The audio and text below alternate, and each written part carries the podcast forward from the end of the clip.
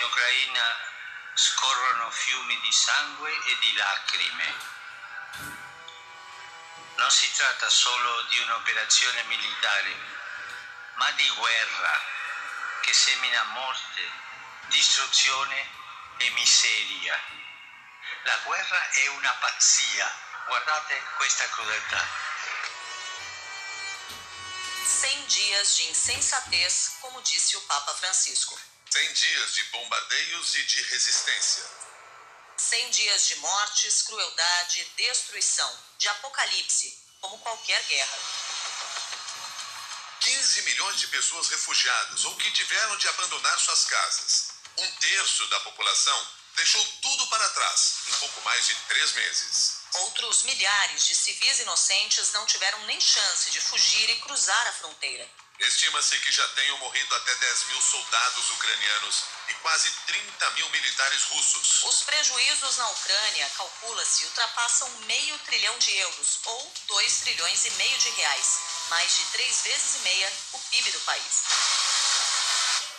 Em 100 dias, mais de 24 mil quilômetros de estradas foram destruídos e quase 40 milhões de metros quadrados de casas bombardeados. Os estragos também estão em aeroportos, portos, igrejas, estações de trem, hospitais, escolas, creches. Os ucranianos prometem apresentar a conta à Rússia.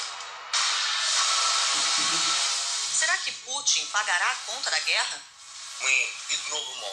Vamos restaurar todas as casas, todas as ruas, todas as cidades. E dizemos à Rússia: aprenda as palavras restauração e contribuição. da contribuție.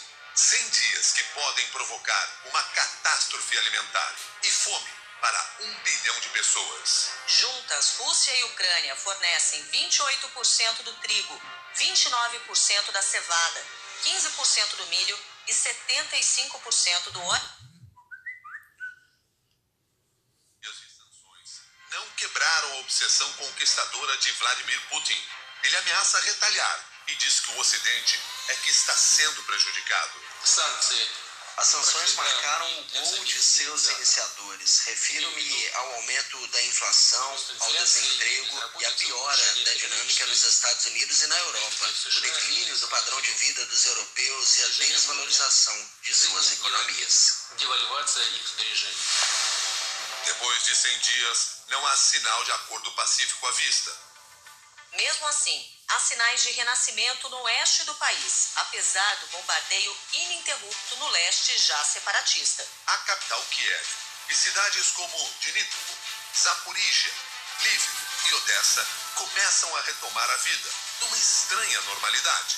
Aos poucos, bares, shoppings e supermercados voltam a abrir. Até o metrô, usado como refúgio, voltou a circular lotado. está voltando ao normal, pouco a pouco, porém tem pouco emprego. As pessoas que estavam nos outros países voltaram para as cidades grandes da Ucrânia, porque tem suas casas, apartamentos lá. Muitas pessoas voltaram, na verdade.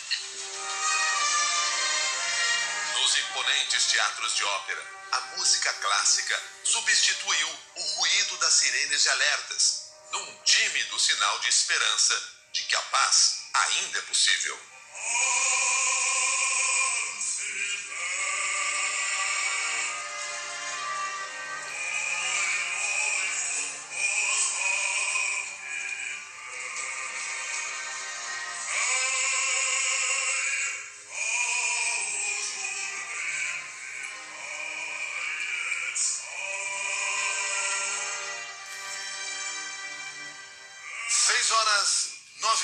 Minutos, vamos a outros destaques desta sexta-feira.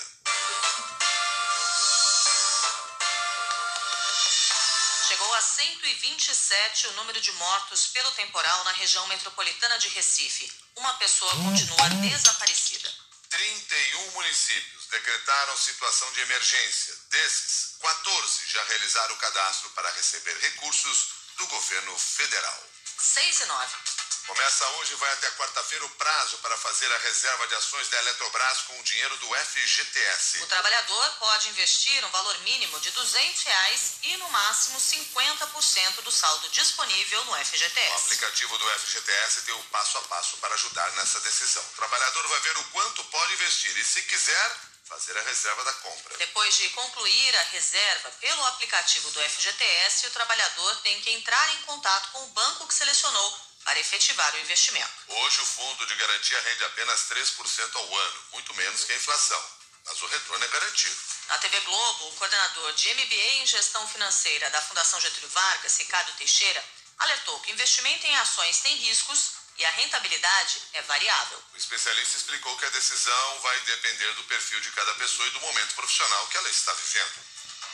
Você deve ter em mente que efetivamente o mercado varia, que não necessariamente na hora que você precisar você vai estar tendo aquela rentabilidade que você teve algum tempo atrás ou que você poderá ter no futuro. O mais importante quando a gente faz um investimento é a gente estar tranquilo.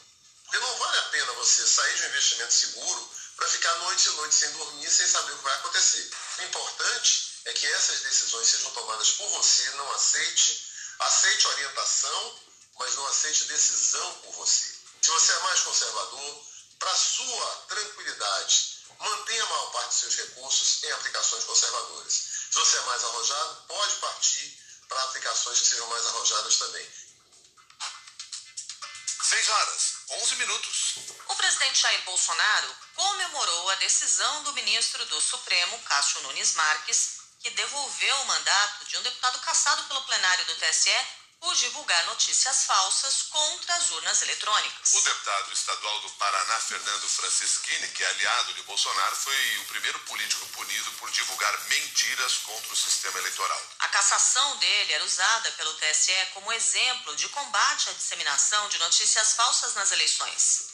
No primeiro turno das eleições de 2018, Durante uma transmissão pela internet, o deputado bolsonarista afirmou sem provas que as urnas eletrônicas tinham sido adulteradas. Que já identificamos duas urnas que eu digo são fraudadas ou adulteradas. Agora é real que eu estou passando para vocês, eu estou com toda a documentação aqui da própria Justiça Eleitoral, uma ata da mesa receptora da Justiça Eleitoral, é grave o que eu estou passando para vocês todos. E quando a gente, você, vocês começaram a me mandar as denúncias do Brasil todo, nós estamos estourando isso aqui em primeira mão para o Brasil inteiro para vocês. Urnas ou são adulteradas ou fraudadas. A decisão que devolveu o mandato a Francisquini, o ministro Nunes Marques, afirmou que o entendimento adotado pelo TSE só passou a valer em 2021 e que o deputado não poderia ser punido por regras que não valiam em 2018. Na live semanal, o presidente Jair Bolsonaro, que também costuma divulgar fake news contra as urnas eletrônicas, elogiou o ministro indicado por ele para o STF e usou a decisão para atacar o TSE novamente. É uma coisa inacreditável essa cassação desse parlamentar. Eu já falei nisso em alguns, em alguns momentos pelo Brasil e aqui na live também. Uma coisa que ficou voz corrente em 2018. Eu recebi vários vídeos, recebi telefonema, tá? que o cara ia lá apertar o 17 apareceu o 13. Hoje o Cássio Nunes, o senhor ministro do Supremo Tribunal Federal, é, numa medida liminar, ele recompõe, ele restaura, né? restitui o mandato ao deputado Francisquinho. E nós sabemos aqui que o TSE está tendo medidas é, arbitrárias, né? Contra o Estado Democrático de Direito, atacam a democracia, não querem a, trans a transparência no sistema eleitoral. Para o jurista Cássio Miranda, a decisão de Nunes Marques o deixa ainda mais isolado no Supremo e passa a mensagem de que a divulgação de notícias falsas está liberada na campanha eleitoral.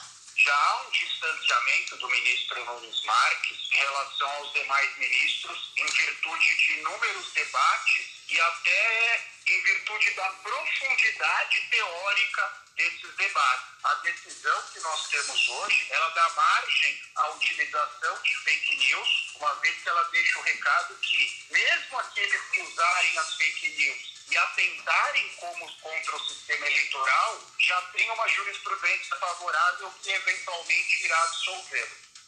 Além do caso Francisquini, o ministro Nunes Marques suspendeu outra decisão do TSE e salvou o mandato de mais um parlamentar bolsonarista, o deputado federal José Valdevan de Jesus, conhecido como Valdevan 90 do PL de Sergipe. Em março deste ano, o parlamentar foi cassado por unanimidade pelo plenário do TSE por abuso de poder econômico e compra de votos. Após o julgamento, Valdevan chegou a ter a perda do mandato declarada pela mesa diretora da Câmara dos Deputados em abril. As investigações mostraram que integrantes da campanha de José Valdevan aliciaram dezenas de moradores de municípios sergipanos, inclusive beneficiários do Bolsa Família, para simular doações ao candidato. Os investigadores descobriram dezenas de doações no valor de R$ 1.050, feitas na mesma agência bancária e em dias próximos. No julgamento do TSE, as provas foram consideradas robustas. Você está acompanhando os destaques desta sexta-feira do Jornal da CBN. O ministro Alexandre de Moraes do STF determinou que a Polícia Federal investigue o Partido da Causa Operária de extrema esquerda por ataques ao Supremo e a ministros da Corte. Na decisão, o ministro determina que o presidente do PCO, Rui Costa Pimenta, seja ouvido em até cinco dias pela Polícia Federal e mandou bloquear os perfis do partido em redes sociais. A legenda foi incluída no inquérito das fake news. Alexandre de Moraes afirmou que é preciso apurar se a estrutura do PCO, que conta com recursos dos fundos partidários e eleitoral, está sendo usada para atacar a democracia. O PCO classificou a decisão de censura, acusou Moraes de autoritário e defendeu a extinção do STF, o que é inconstitucional. 6 e 16. O governo quer editar um decreto de calamidade ainda este mês para fazer uma compensação no preço do diesel e do gás de cozinha.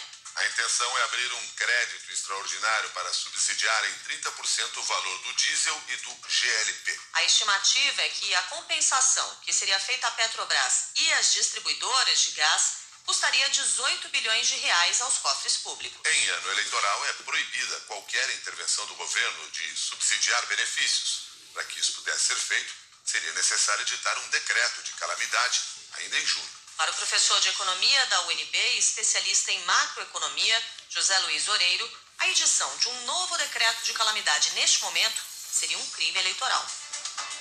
É um crime, é uma bicicleta na lei eleitoral. O objetivo real não é atender o problema dos caminhoneiros ou dos taxistas. O objetivo, e portanto isso configura é, desvio de finalidade e que portanto pode é, ser revogado pelo Supremo Tribunal Federal, é dar um talão de cheques em branco para o presidente da República gastar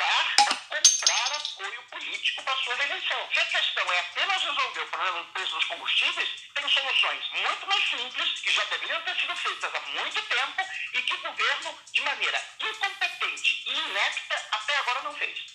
6 e 17. O ministro da Saúde, Marcelo Queiroga, confirmou que a pasta vai ampliar a quarta dose da vacina contra a Covid-19 para pessoas acima de 50 anos de idade. Atualmente, a recomendação do Ministério é para a aplicação da segunda dose de reforço em quem tem 60 anos ou mais. Diante da alta no número de casos da doença, alguns estados já diminuíram essa idade e passaram a imunizar pessoas até mesmo abaixo da faixa etária indicada pelo Ministério da Saúde. No Piauí, por exemplo, a quarta dose já foi liberada para toda a população acima de 18 anos. Uma pesquisa do Datafolha mostra que 98% dos brasileiros defendem que o governo federal continue fornecendo a vacina contra a Covid-19 gratuitamente no SUS para toda a população do país em 2023. Embora ainda não tenha sido definido como será a vacinação contra a Covid no próximo ano, o ministro da Saúde, Marcelo Queiroga, vem sinalizando a possibilidade de que no futuro o imunizante seja destinado apenas a grupos prioritários,